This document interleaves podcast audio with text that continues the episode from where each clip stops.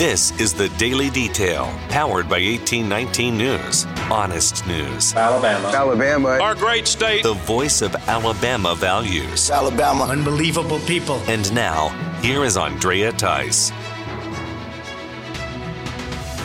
A state lawmaker is disputing claims about the Numeracy Act that is coming out of the Alabama Senate.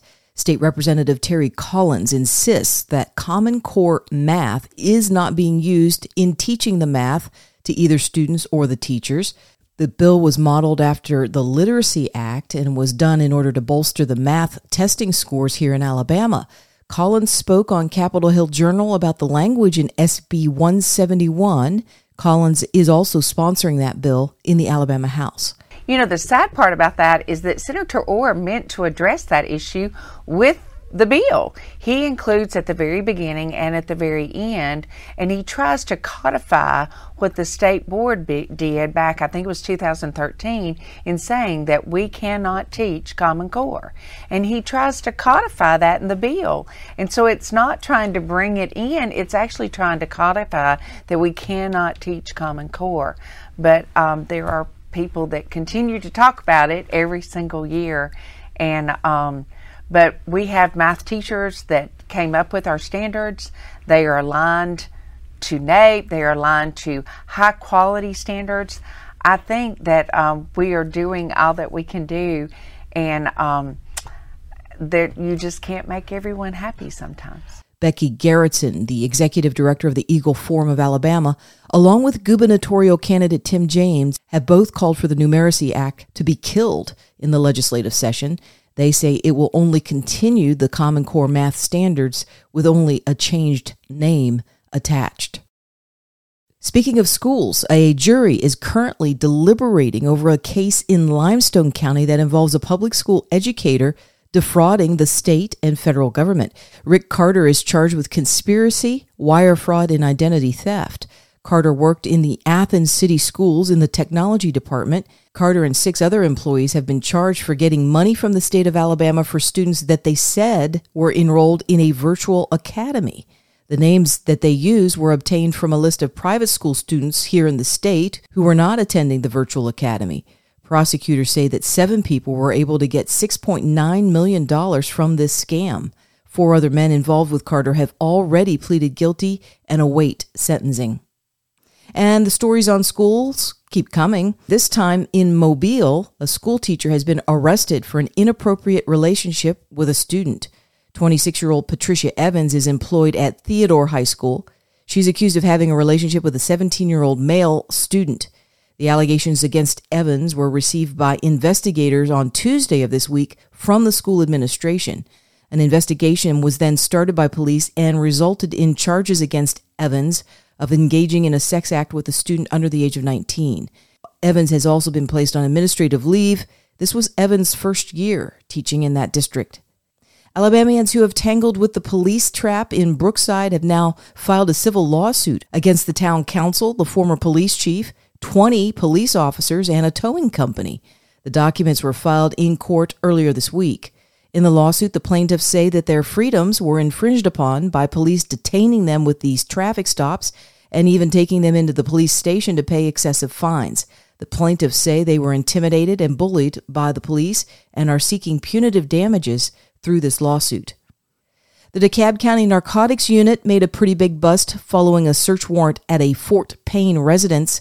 191 mature marijuana plants were seized, along with a sizable amount of meth, a half a pound.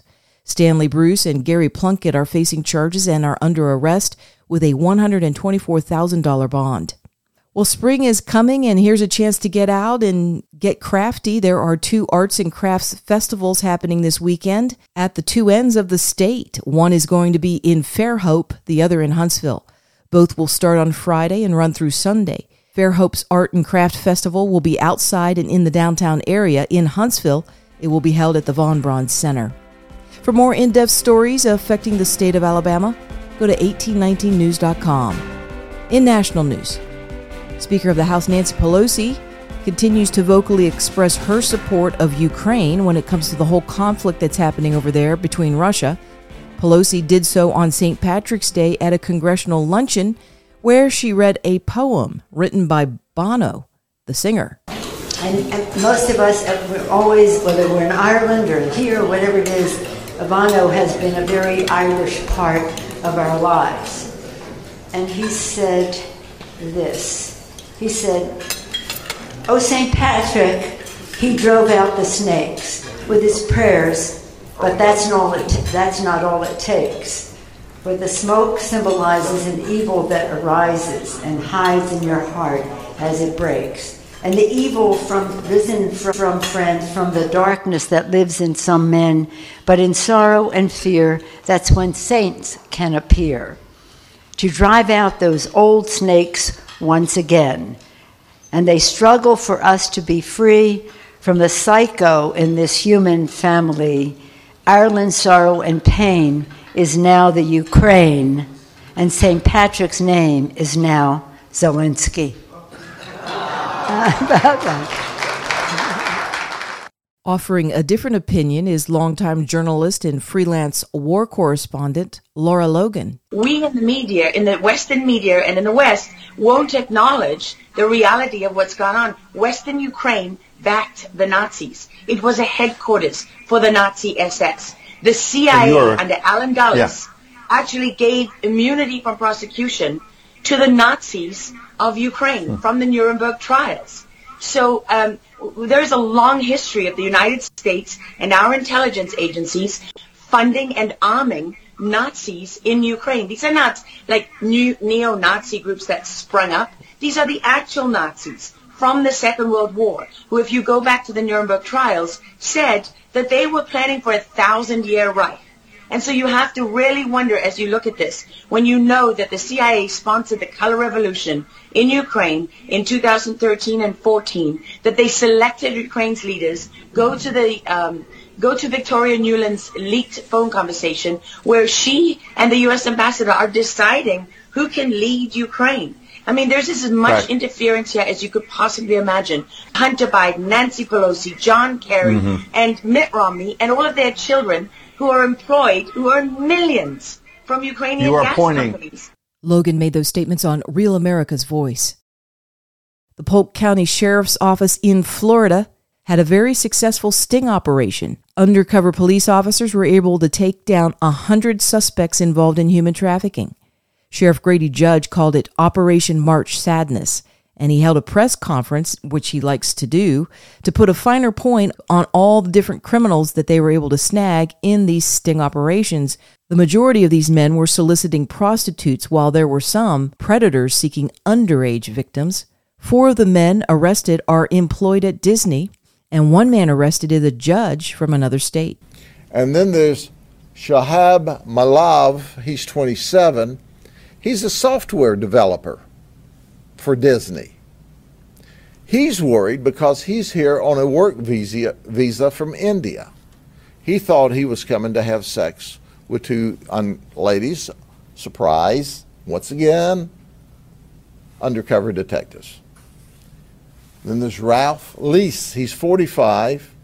He lives in Winter Garden. He's an IT employee for Disney. He's been there about four years, and he's married. So I'm sure Disney's not pleased. I bet his wife's not pleased.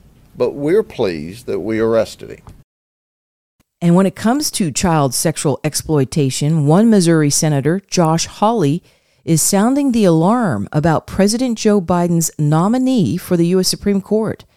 Hawley says that Ketanji Brown Jackson has a record of being lenient to child sex offenders. Hawley posted his concerns on Twitter, saying that Judge Jackson has a pattern of letting child porn offenders off the hook for their appalling crimes, both as a judge and as a policymaker. Hawley's statements come after he looked into Jackson's legal record. The Missouri senator says in every single child porn case, Judge Jackson chose to deviate from the federal sentencing guidelines in favor of the child porn offenders. He even cited a particular case where a criminal was in possession of thousands of images of child pornography and wanted to travel to another state to abuse a nine year old when the law caught up with him.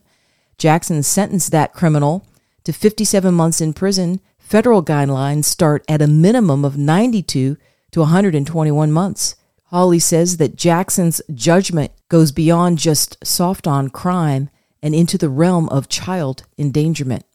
Well, this weekend there is an NCAA championship swim competition for women that gets underway at the Aquatic Center in Atlanta. Involved in this competition will be Will Thomas, a biological man who goes by the name Lia and is on the women's swim team for Penn State because Thomas has declared himself to be a transgender woman. After Thomas left the men's swimming team to compete against biological women, he started to break all the records for the sport of women's swimming. Thomas is expected to walk away with potentially the, the NCAA championship in women's swimming. At a Leadership Institute, writer Matt Walsh with the Daily Wire brought this issue up, and here is his one minute call to action. We're supposed to abandon all at once the fundamental truths that all of us know and have always known, and we're supposed to do it for no other reason than it will hurt people's feelings if we don't. It'll hurt Lia Thomas's feelings. Of course, his feelings are the only feelings that matter, right, when it comes to the swimming issue.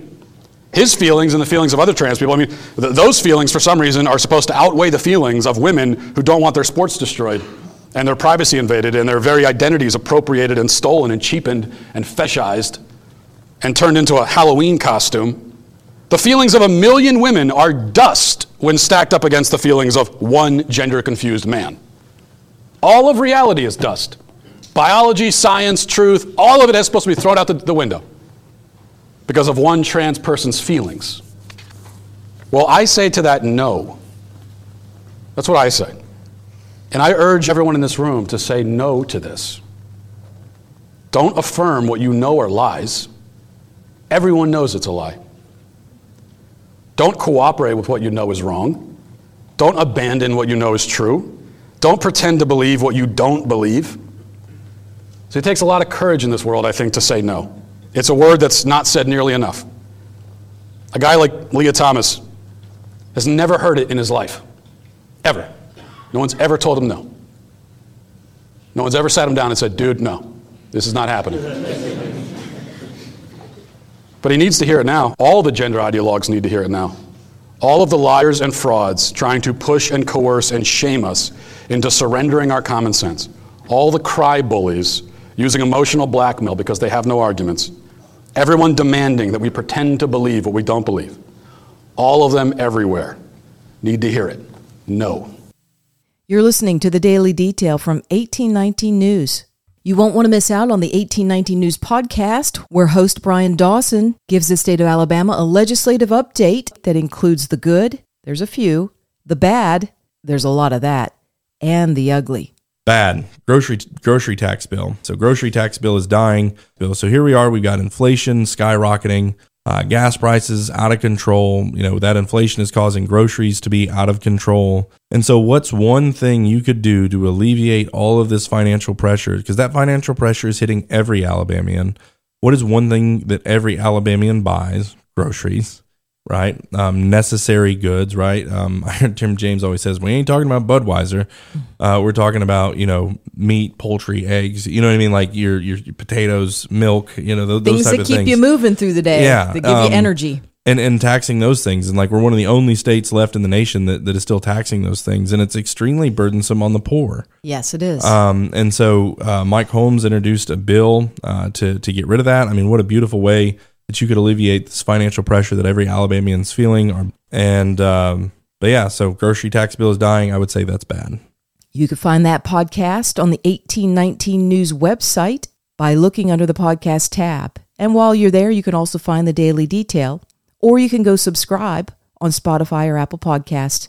I'm Andrea Tice. I'll be back again on Monday. Until then, have a wonderful weekend. Alabama. Alabama. Our great state Alabama. of Alabama. This has been the Daily Detail. For more up to date news, go to 1819news.com, where you'll find honest news and Alabama values.